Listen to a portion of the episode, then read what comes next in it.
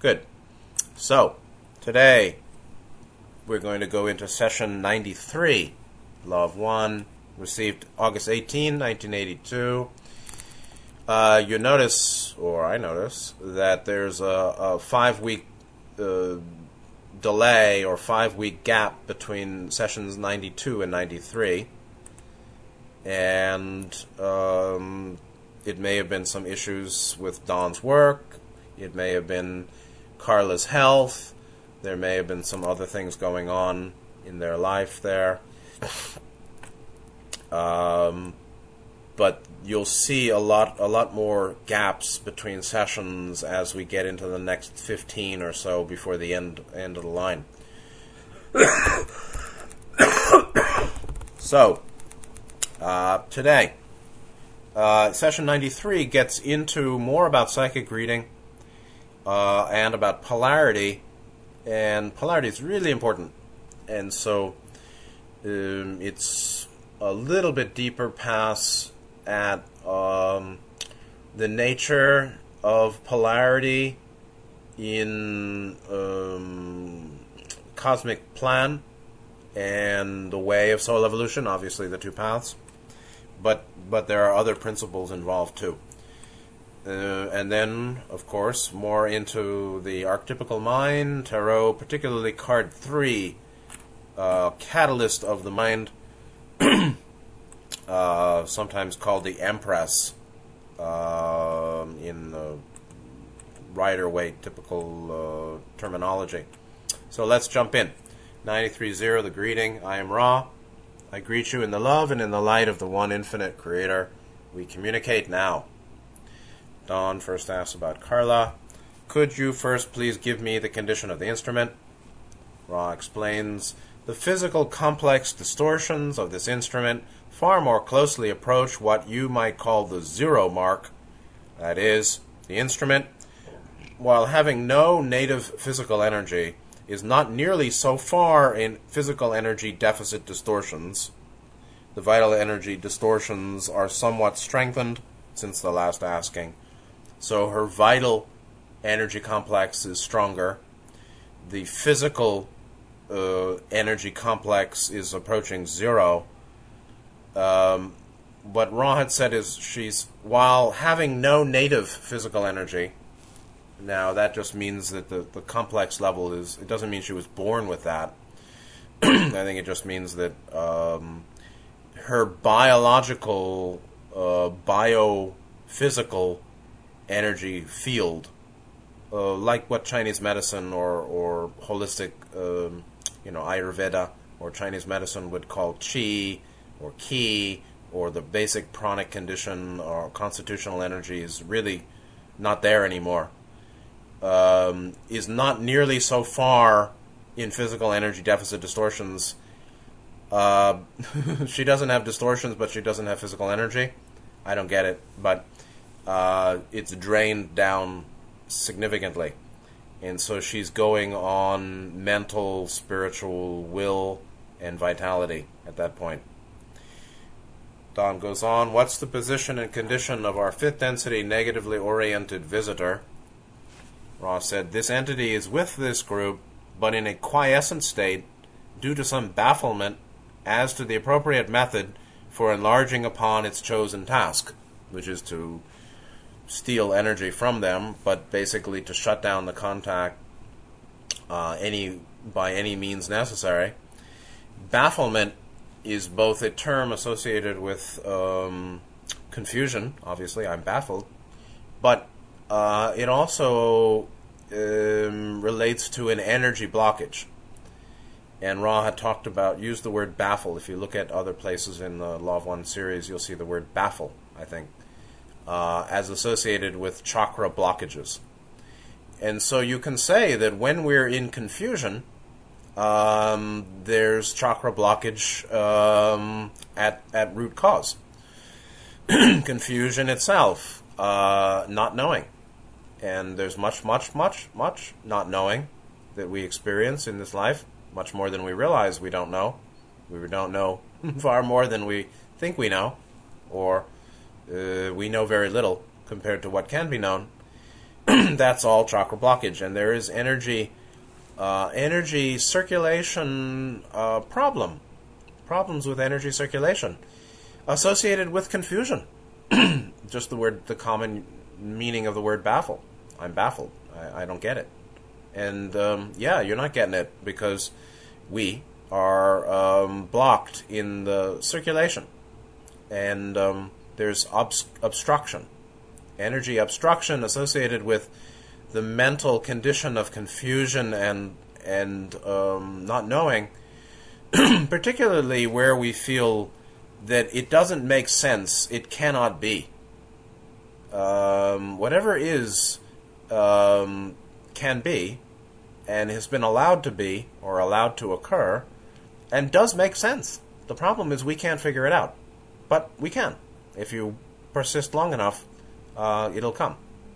So anyway, it's another point that um, there are cycles of psychic attack, and so anybody who knows about this would know they come and they go, and uh, depending on our state, uh, they are more or less active, depending on other things with their own life. But um, one can be increasingly free of negative attack to the degree that one is increasingly free of lower chakra blockage, and to the degree that one is really committed to um, absolutely uncontrolled love wisdom development. Uncontrolled love wisdom development means um, I really want to feel whatever I, whatever indeed I'm naturally feeling. I really want to feel it, and whatever the truths are about it, I really want to know it. Doesn't mean I'm going to say everything. Doesn't mean I'm going to do everything but it certainly means I don't want to control my mental emotional process inwardly. I really want to know my mind. And if I fucked up, I really want to know. And I really want to know why. And I really don't want to be that way. And if I'm fucked up, I want to really admit it. And if I can't get out of it, okay. But uh, I'm not pretending. Um, this is uh, Confucius talking about this, the, the, the gentleman, the superior man, who's based in sincerity, practicing sincerity.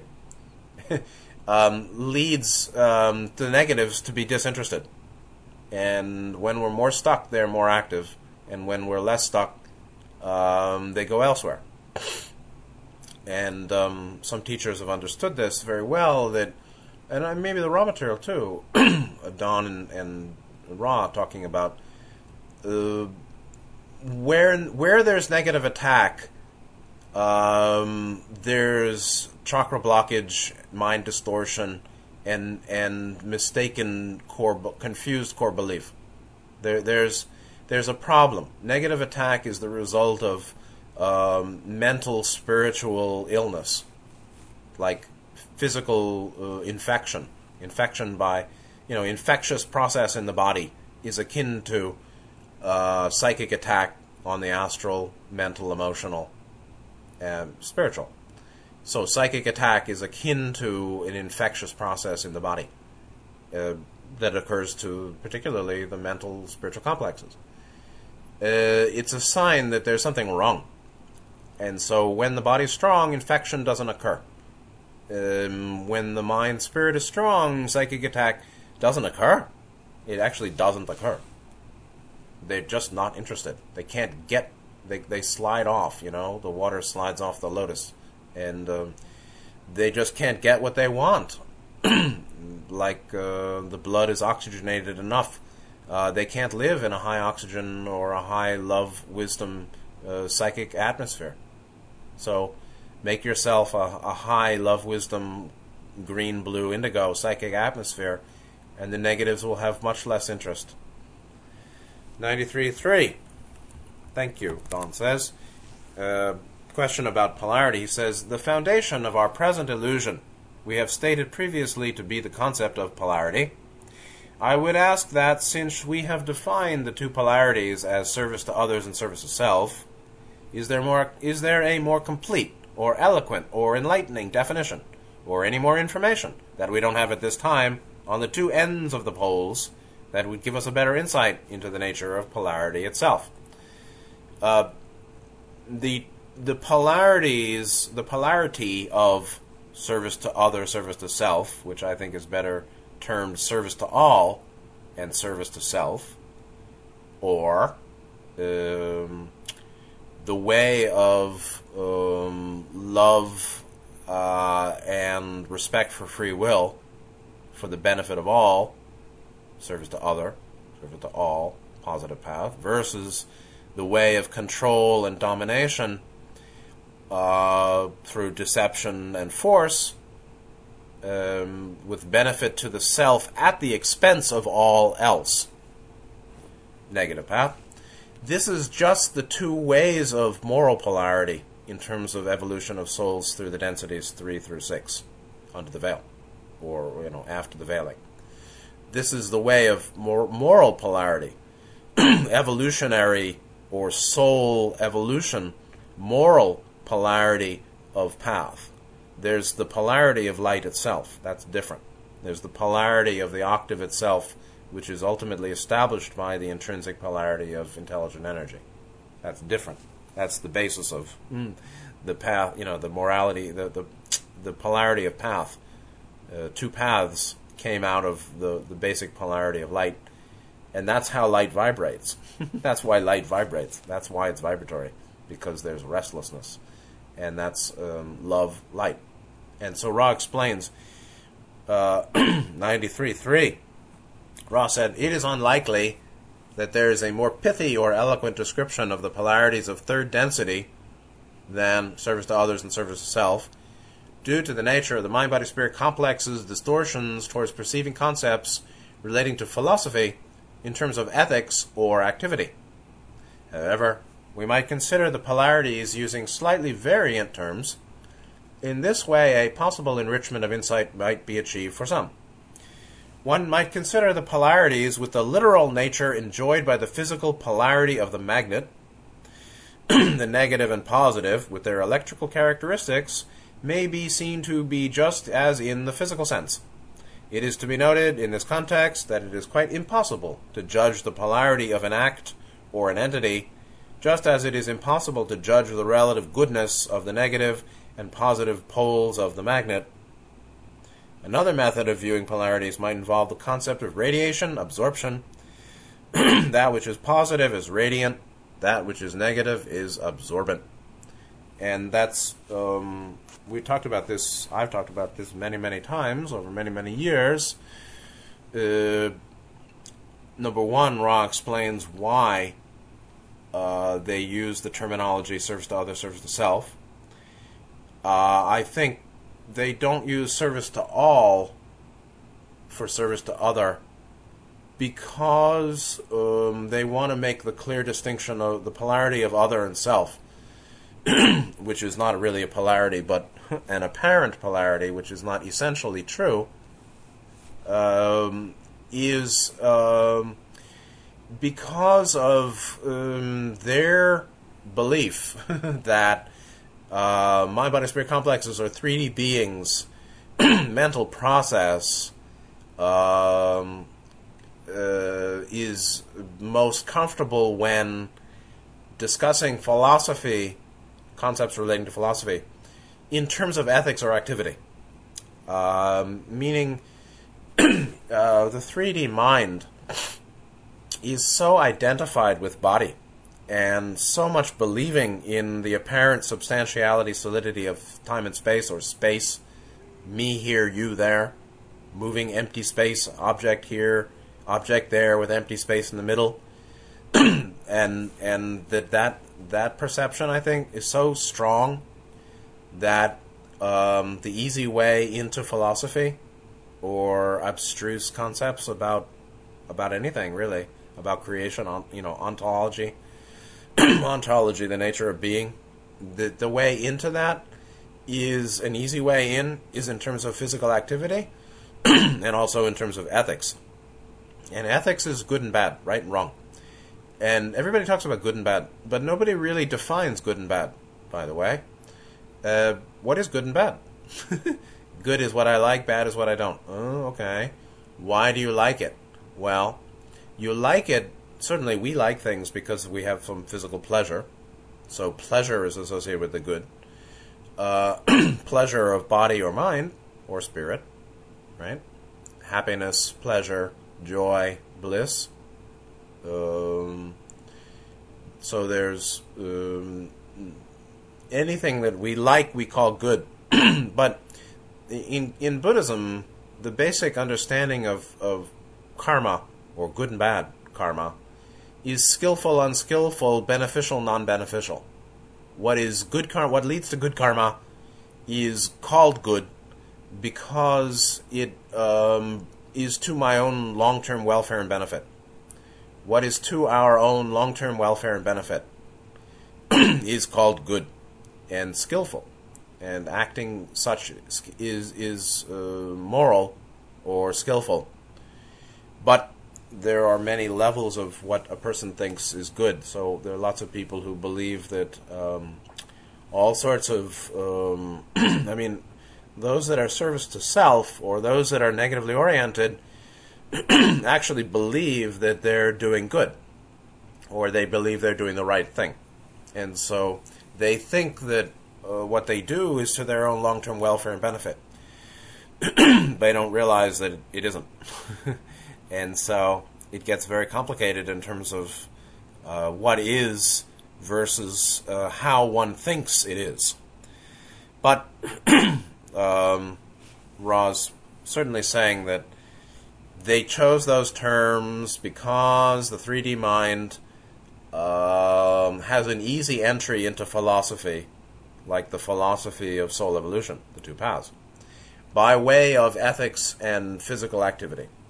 Okay, but we can go beyond that. there is an electrical or a completely non personal, impersonal aspect of polarity, uh, which can be understood by the metaphor symbol of the magnet. Two poles, positive, negative. They're electrical. One is mag. One, you know, one pulls and the other one uh, re- re- um, uh, what uh, pushes away. One is attractive and one is repulsive. So one attracts and one repels. Okay, or um, uh, in that case, we one we can see the trans conceptual or trans moral nature of polarity. Transmoral means, as Ra says, it's impossible to judge relative goodness or badness of negative and positive poles of a magnet.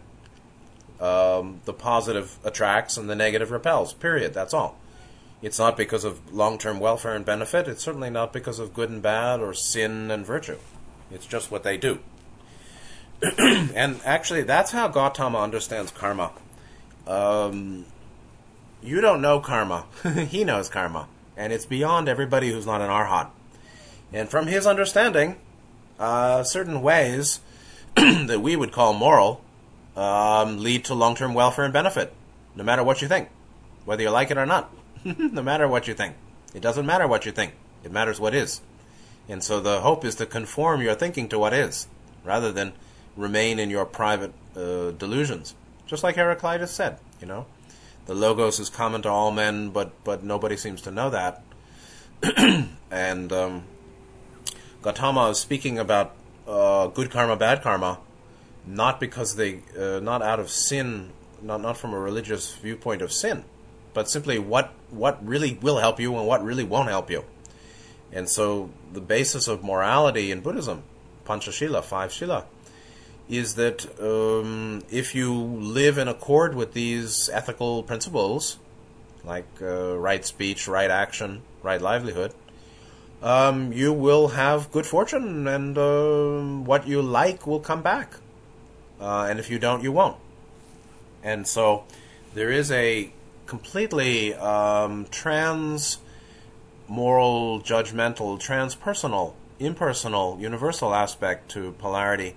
The two paths, actually, the two moral paths, or the two paths of soul evolution, though they can be seen morally, that morality itself comes from uh, an ontological, um, metaphysical basis that is uh, trans conceptual.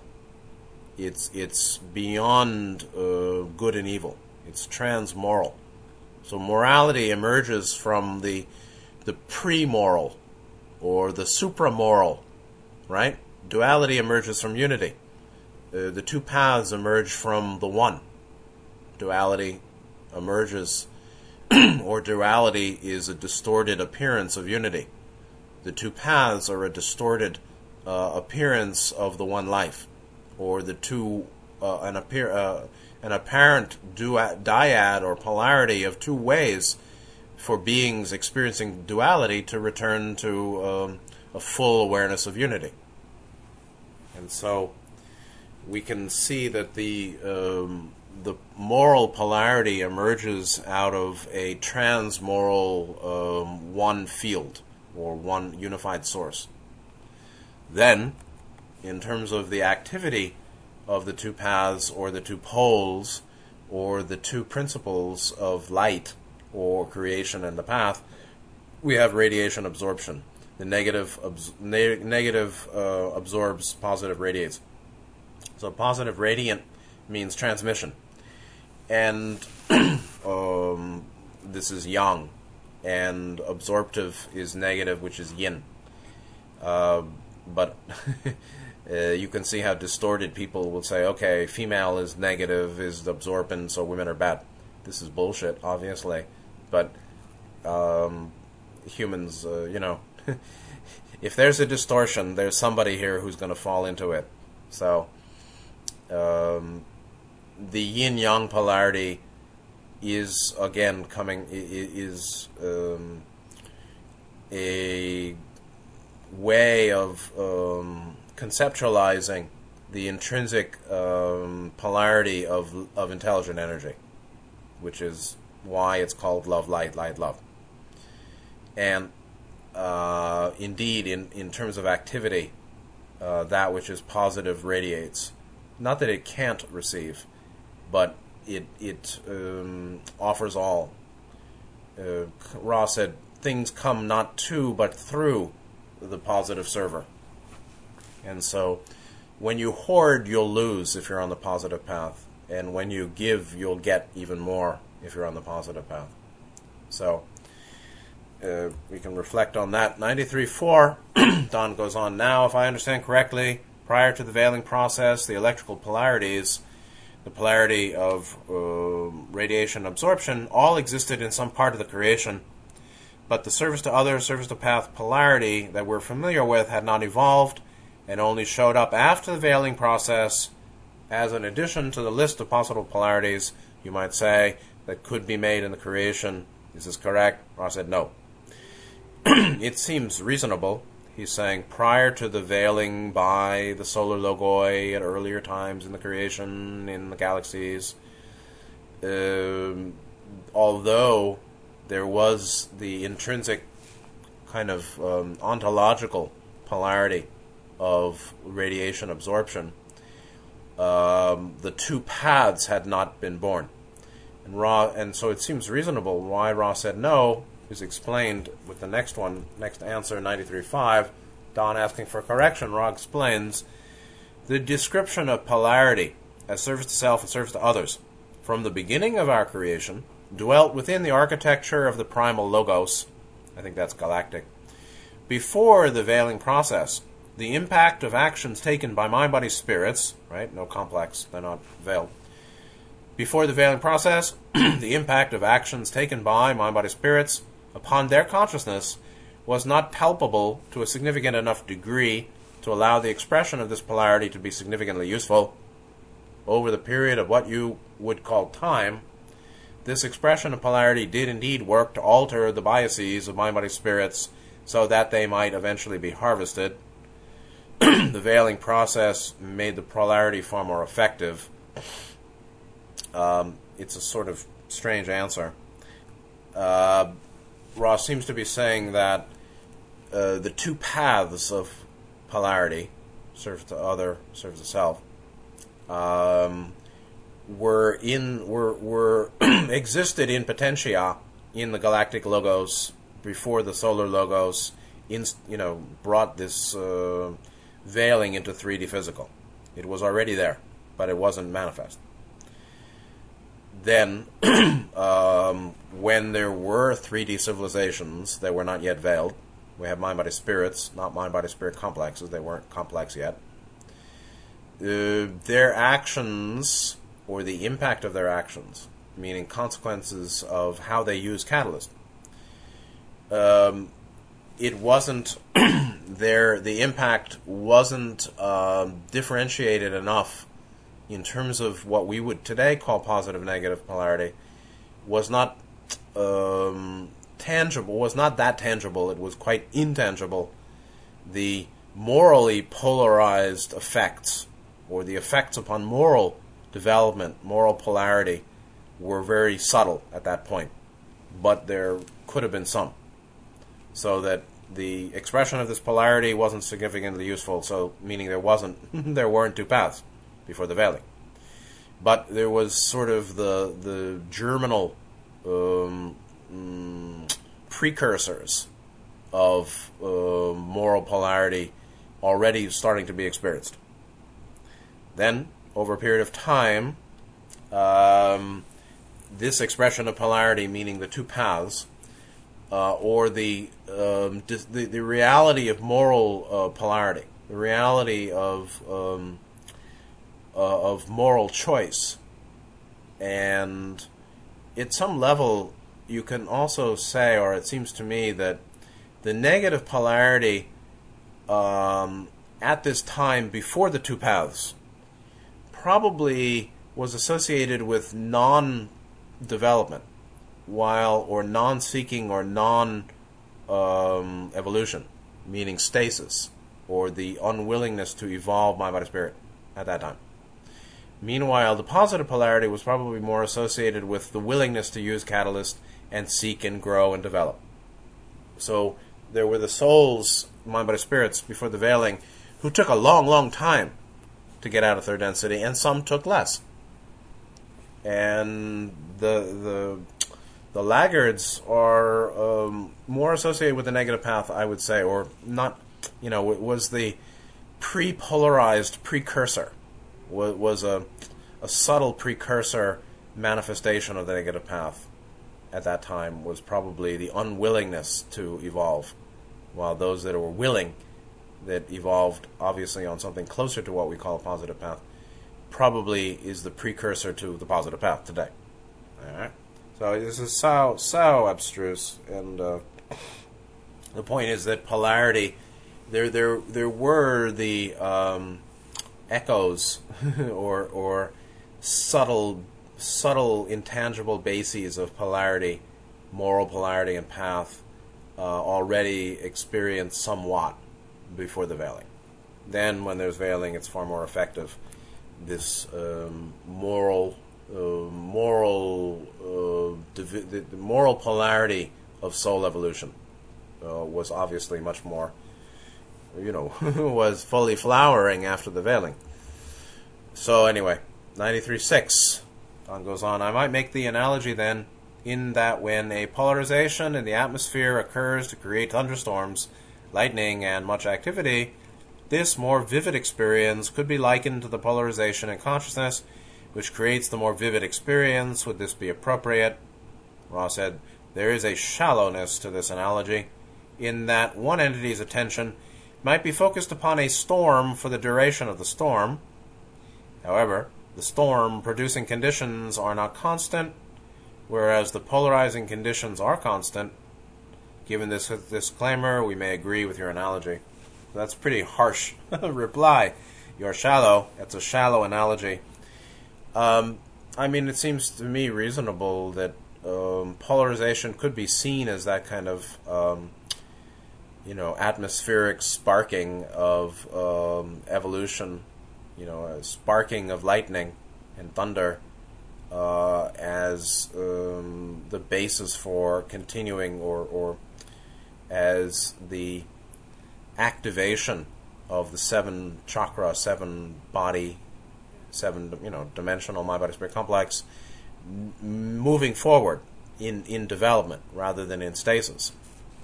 Um, but um, the reality is that polarizing conditions are constant, and so now Ra is really Don was talking about individuals polarizing. And Ra is talking about um, cosmic structure in which polarization um, is required for evolution. That's that's constant, uh, even though the logoi, mm, you know, modify the parameters a bit. Anyway, this is like super un- unrelevant, but uh, polarity is the name of the game, and that's why you have uh, the yin yang situation, and um, uh, that's why it's that's why it's called love light, not love or light. Ninety three seven. now we're getting to the tarot. Don says, with the third card, we come to the first edition of archetypes after the veiling process, as I understand it.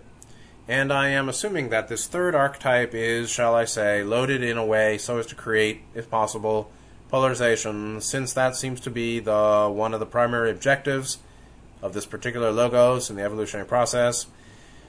Am I in any way correct on this? He seems a little off today, or maybe I am, but uh, Ra says, Before we reply to your query, we ask your patience, as we must needs examine the mind complex of this instrument in order that we might attempt to move the left manual appendage of the instrument, her hand. If we are not able to effect some relief from pain, we shall take our leave. Please have patience while we do that which is appropriate. Uh, 30 second pause. They go on, I am Ra. There will continue to be pain flares However, the critical portion of the intense pain has been alleviated by repositioning. Your supposition is correct. and so, Carla was in intense pain in her left hand, arthritic, and all sorts of uh, other bases, I guess. So that's one reason that this session maybe seemed off to me. Um, she's not well. So they were going through a hard time and um, did what they could.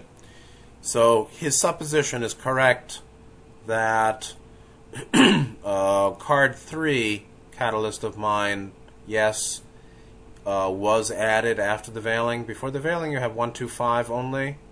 Um, matrix, potentiator, and significator of mind, the three only, one, two, five. After the veiling came cards or positions three, four, six, seven. Uh, you, you, see, um, he says it's it was loaded, loaded in such a way as to create polarization. The, again, the archetypes don't create polarization; the entity creates their own, and so uh, the archetypes don't run the self. The self uses the self makes use of this architecture of the deep mind. And yes, indeed, one of the primary objectives of uh, the sub logos all uh, is soul evolution, right? The original desire is that entities seek and become one. So the original desire of who? Um, certainly, uh, all of the creators up the line, intelligent infinity, before the logoi, the heavenly Father, then the galactic and the solar logoi, uh, which are the word, the name of the heavenly Father exactly as Yeshua said in the Gnostic material. So they certainly um, want uh, evolution, uh, the development of uh, all they are. So, uh, yeah, uh, card three was um, added after the veil, and now we come into the nature of catalyst. What is catalyst? uh, distinct from experience. so, Don will now try to look into the nature of the card, and um, we'll see more about how Ra understands the phenomenon, the phenomenon of catalyst. Sorry for my little little throat there. Don goes on. There seems to be no large hint of polarity in this drawing, except for the possible coloration of many cups in the wheel. Part of them are colored black, and part of the cup is white. Uh, would this indicate that each experience has within it a possible negative or positive use of that experience that is randomly generated by this seeming Wheel of Fortune? I don't know why this sounds like he's talking about the Wheel of Fortune card. well, um, in the Egyptian deck, there is a circular. Uh, it almost looks like sun ray ring, ring of sun rays um, that begin from her heart and um, go in a circular way uh, to her right and left, or front, actually her front and back, and um, go around the head fully. So she's sort of her uh, upper torso and head, upper torso through head, is ringed by uh, what appears to be sun rays. I guess originally they were cups. That's the old astrological influence and Rider Waite. In she seems to have four arms in the Egyptian card. One is holding a sphere, one is holding a bird, and the other two are in the middle of her chest, like in a prayer position. And she's seated on a black cube. Back to the black cube. Uh, is asking about these, quote, cups in the wheel, which were taken out in the Egyptian uh, deck, or didn't exist in the Egyptian deck and were added later. Uh, does that have to do with positive, negative use of experience randomly generated? Ra's said, Your supposition is thoughtful, however, it is based upon an addition to the concept complex, which is astrological in origin. Therefore, we request that you retain the concept of polarity, but release the cups from their strictured form. The element you deal with is not in motion, in its original form, but is indeed the abiding sun, which, from the spirit, shines in protection over all catalyst available, from the beginning of complexity to the discerning mind body spirit complex. Indeed, you may, rather, find polarity expressed, firstly, by the many opportunities offered in the material illusion, which is imagined by the not white and not dark square upon which the entity of the image is seated. Secondly, upon the position of that seated entity it does not meet opportunity straight on, but glances off to the side, off to one side or another. In the image, you will note a suggestion that the offering of the illusion will often seem to suggest the opportunities lying upon the left hand path, or, as you might refer to it more simply, the service self path. This is a portion of the nature of the catalyst of the mind. It's a complex philosophical answer. So the cups were astrological, forget about them. However, the concept of polarity is in play in this card and in the nature of catalyst that the mind perceives or what the mind perceives to be or experiences as catalyst. Where? Well, number one, there's no motion. It's not a wheel turning. It's the sun, abiding sun, right? So not a turning wheel, but a an abiding sun, unmoving radiant. What does it mean? Well, the sun, as a physical, the physical reality of a sun, is itself a manifestation of the spirit complex or a symbol of spirit complex, which is a symbol actually of radiant will uh, in terms of uh, first principle for, for those who care. It shines in protection over all catalyst available from the beginning of complexity which is really the complexity uh, of mind body spirit complex, mind body spirit becoming complex after the veiling, from the beginning of the experience of the veiling to the end.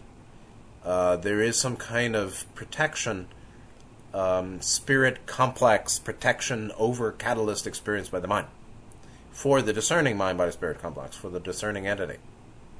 So, this is really too deep, this stuff.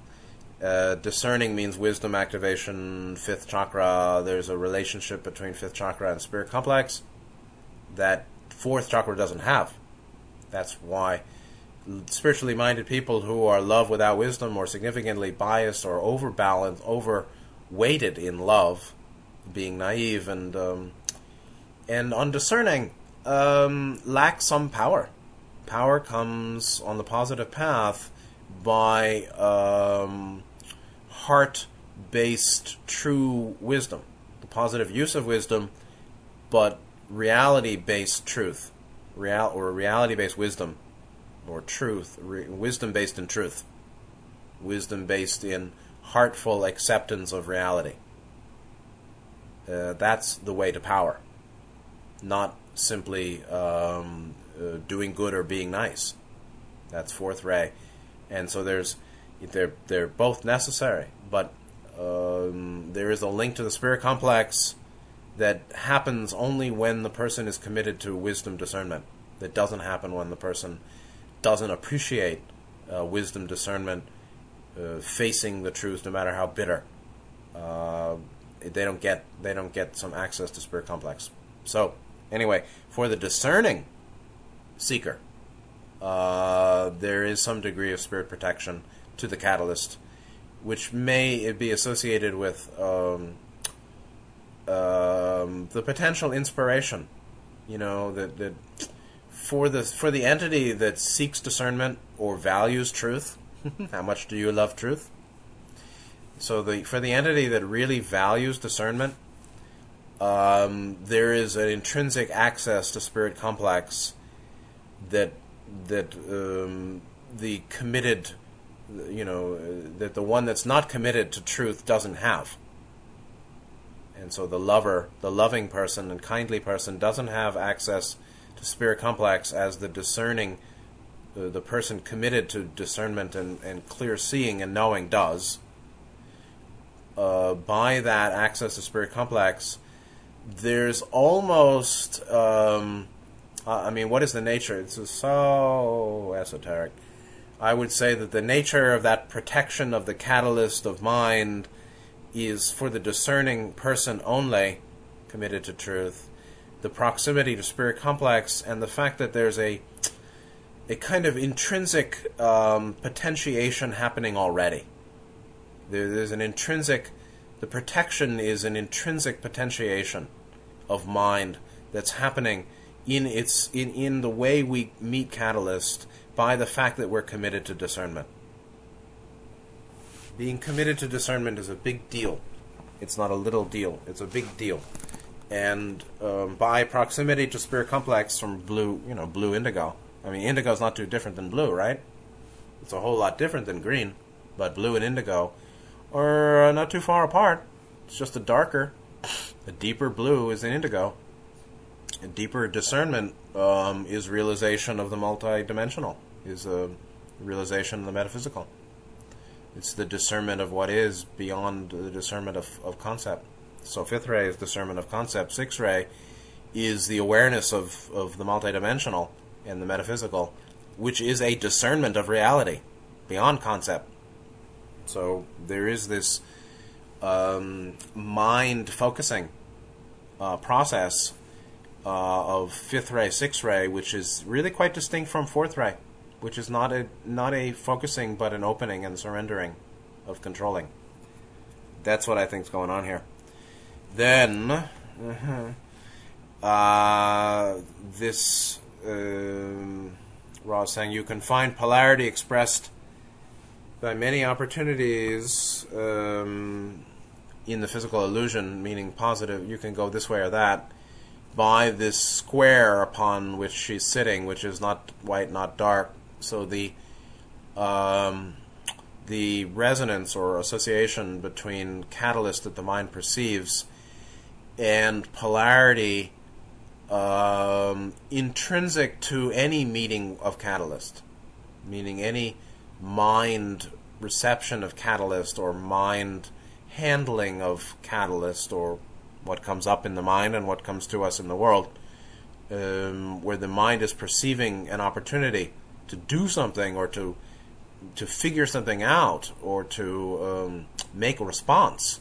Simply the mind registering the potential for response is mind catalyst uh, being met where there's an intrinsic polarity um, where you can go this way or that, where there's a, there's a choice.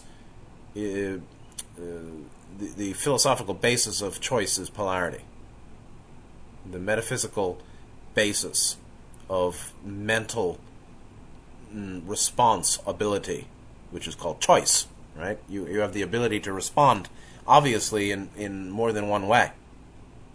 Um, its metaphysical basis is polarity. so, anyway, um, there are many opportunities in the material illusion. Yeah. Uh, many opportunities for the mind to respond. And thus, the square is not quite white or black. And she's also not meeting opportunity straight on, but she's sitting to the side or, or offset in a strange way, sitting on the square. Uh, and so you note a suggestion that the offering of the illusion will often seem so the offering of the illusion, which is the mind registering uh, potential for reaction and response, that's called catalyst of mind. That seems to suggest opportunities lying upon the left hand path or service to self path. Um, the offering of the illusion will often seem to suggest. What does it mean? It, it really, I think, means um, the first response that the mind would make to the registration of, of, of a datum to which it can respond is some kind of response for me. You know, to do something for me. How am I going to do it? I, I, I. I is the one that has to figure out what, how to respond.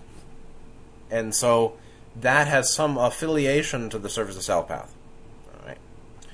And so that's a portion. I mean, again, this is just my take on it, right? Everybody will have different, and um, we're really getting into the nitty gritty of the, the philosophy of uh, the philosophy of, of what catalyst may may be understood as. And so there's all this. Uh, you could really go crazy with this stuff, and um, I can understand how Don gets into this view of anthropomorphizing uh, the cat the tarot thinking, does the catalyst do this and this, does who he does this? But you know, you are not 21 major arcana characters. you are the one that has this mind body spirit complex. So uh, there's all sorts of complexity here. 93.9. The feet of the entity seem to be on an unstable platform that is dark to the rear and light to the front. I am guessing that possibly this indicates that the entity standing on this could sway in either direction, toward the left or the right hand path. Is this in any way correct? Ra's said this is most perceptive. So he's right on that.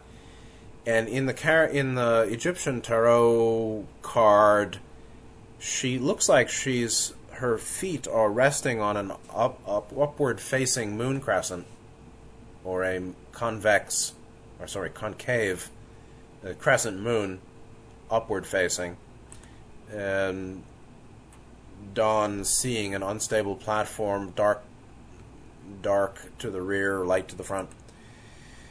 I don't see that in the Egyptian, but that may be in his version, but it still seems to be good. Okay.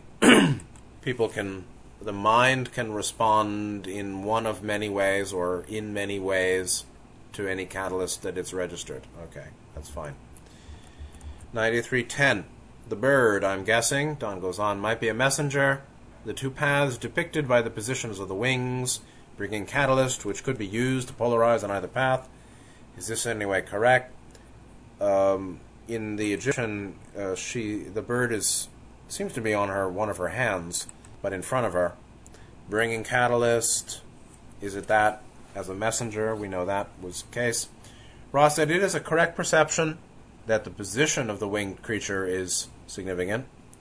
The more correct perception of this entity and its significance is the realization that the mind body spirit complex is, having made contact with its potentiated self, now beginning its flight towards that great logos, which is that which is sought by the adept.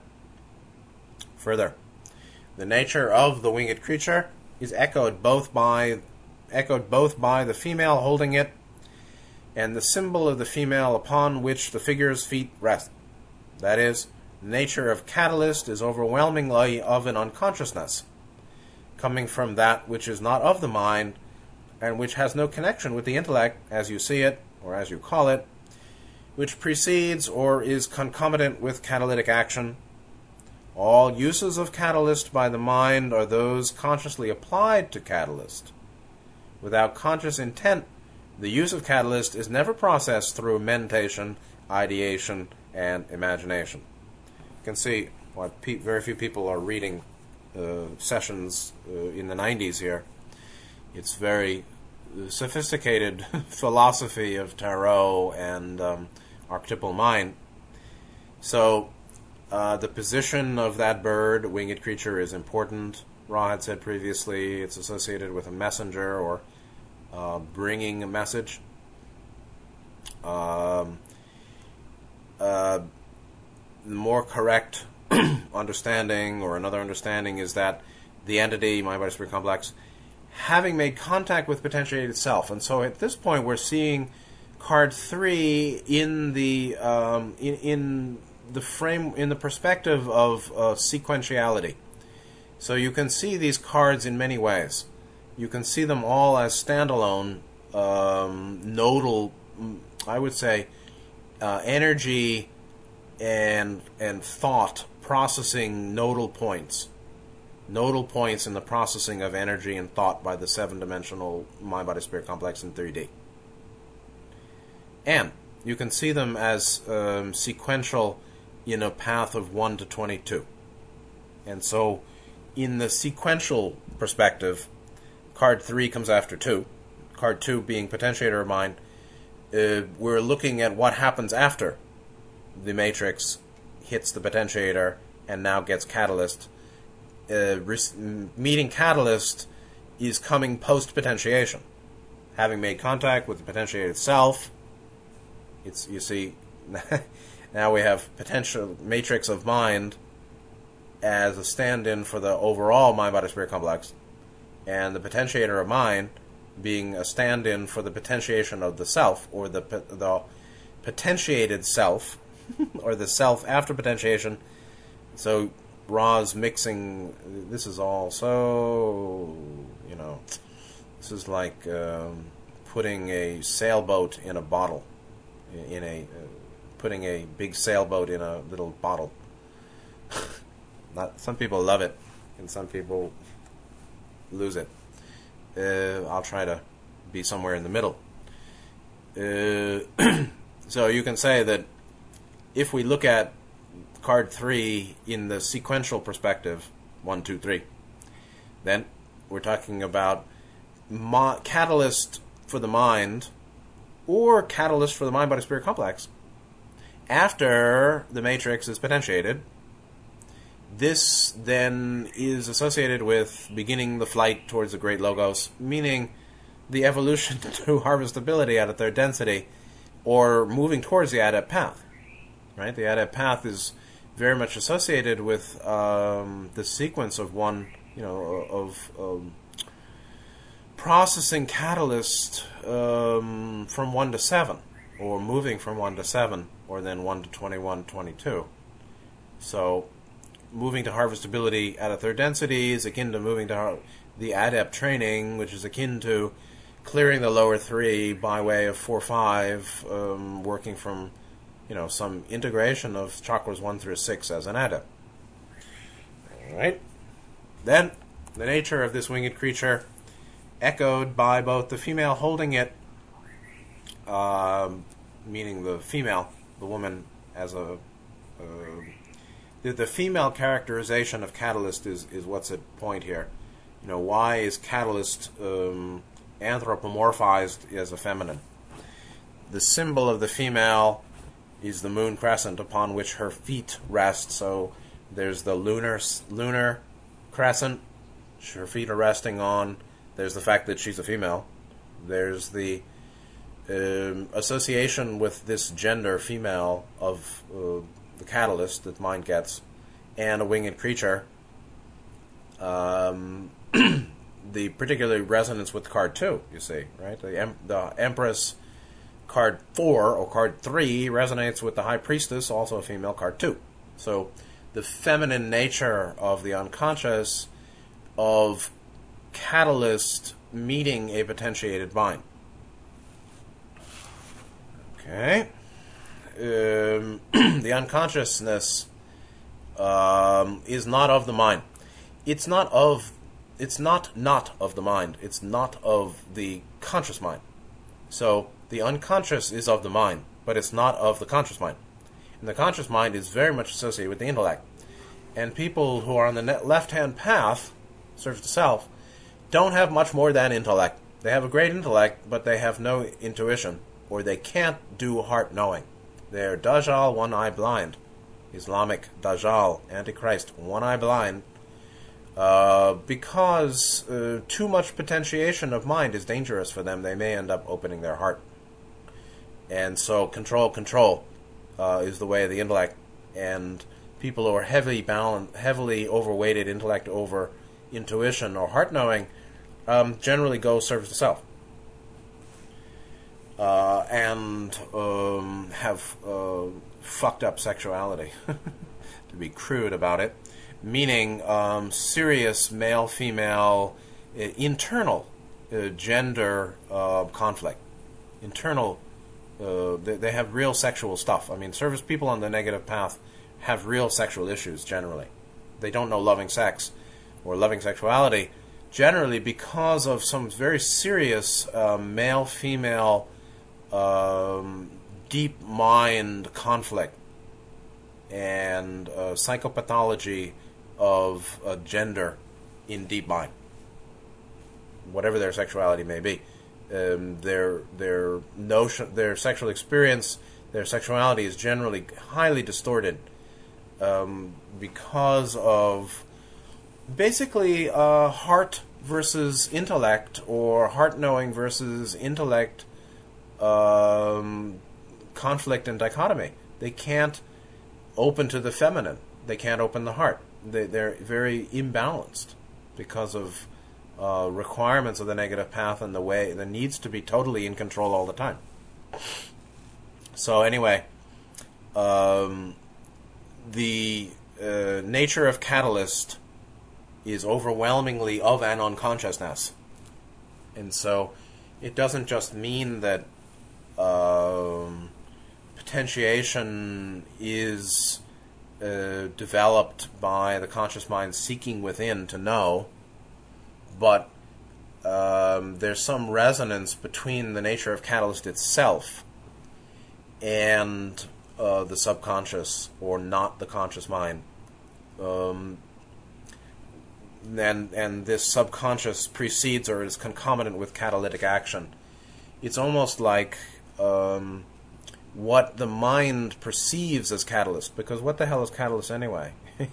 it's what the intellect perceives as catalyst. A, an unveiled mind didn't experience card 3. Meaning, before there was a veil, there was no card 3. And um, catalyst itself is a kind of fiction, actually.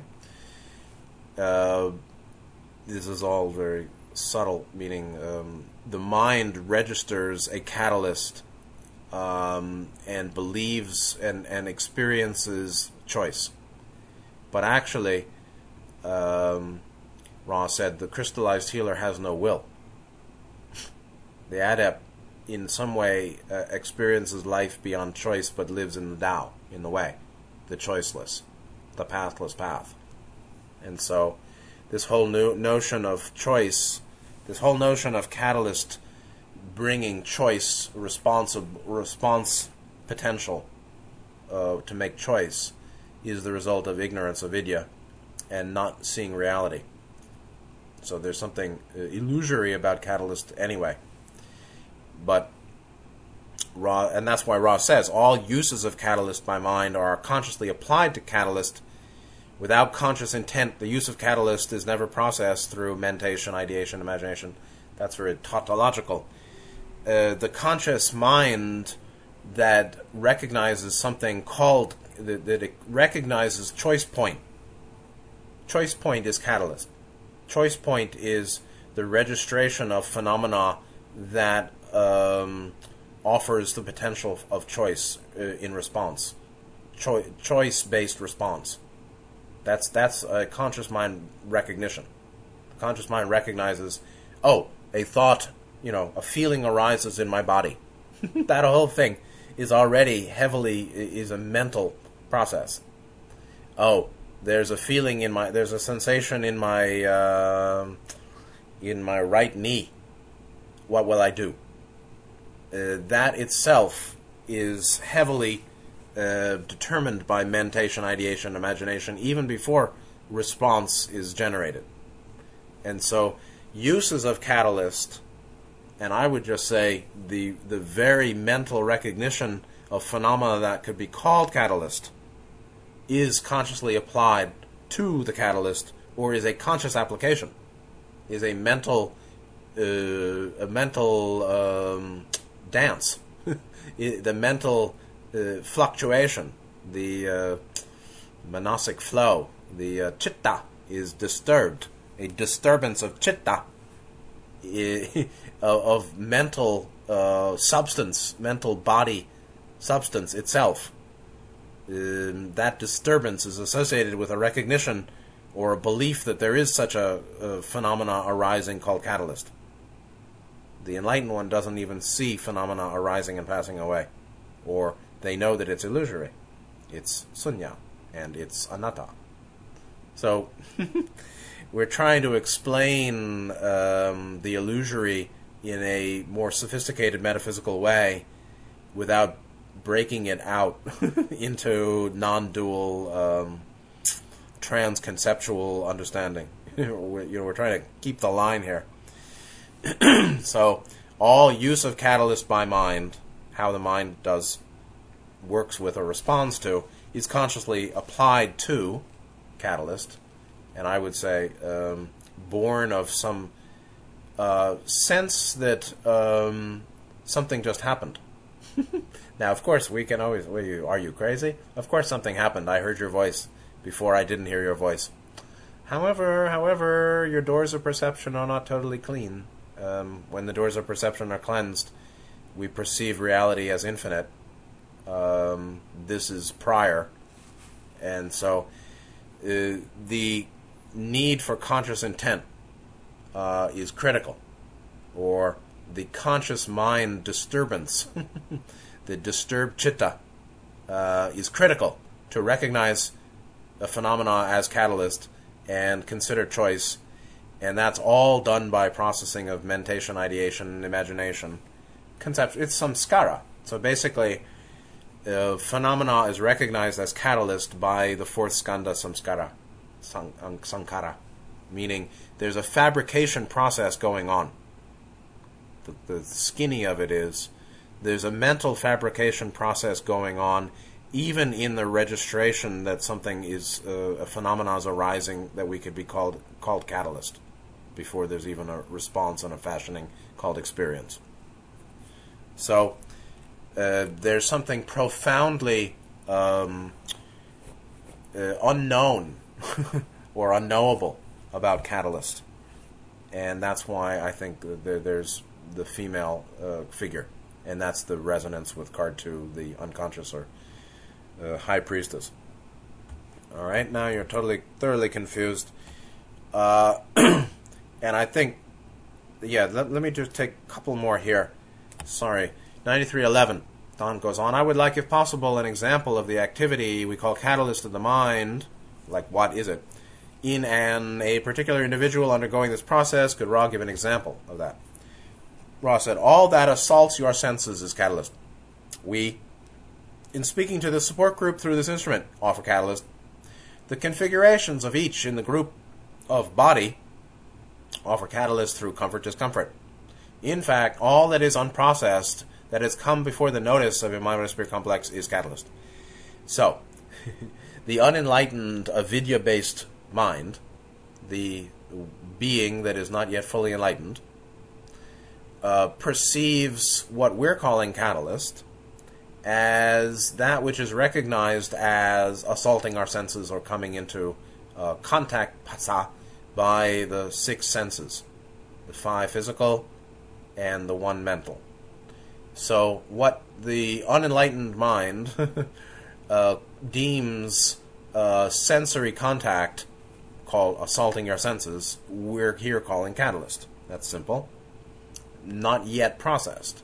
But you see, even that um, perception of assaulting my senses, or even that experience of sensory contact, is based in ignorance, meaning uh, unenlightenment.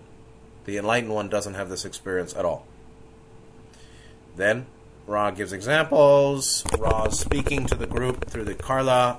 That could be called catalyst, right? It's verbal, mental, you know, auditory, auditory and mental sense, hearing and thinking of a concept. Configurations of each in the group of their body, meaning their body conditions, the sensations of their body, offer catalyst through comfort, discomfort, whatever. All that's unprocessed. So catalyst is intrinsically unprocessed. I would say, though, that there is a avidya based processing to the unenlightened mind that uh, leads it to even designate phenomena as catalyst or there is a there is a subconscious there is a very subtle processing going on uh, for the being to have six senses for the being to experience differentiated body mind senses it, it itself is the result of processing as the result of vid- avidya and ignorance. So, but anyway, in a more less uh, philosophical perspective, uh, whatever we could say comes to our notice is catalyst, but it's not yet fashioned. You say it's basically raw sensory, five senses, body contact, and uh, idea. But you see, even there, there's con- there's been processing that's very already occurred. Finally, um, 9312, and I'll just, we can't really find a good break here, but um, next week we'll pick up uh, with this in this zone of 93, 11, 12, 13. Finally, uh, 9312, Don goes on. Then presently, we receive catalyst of the mind as we're aware, aware of Ra's communication, and we receive catalyst of the body as our body senses all of as our body senses all of the inputs to the body, as I understand it. But could Ra then describe catalyst of the spirit?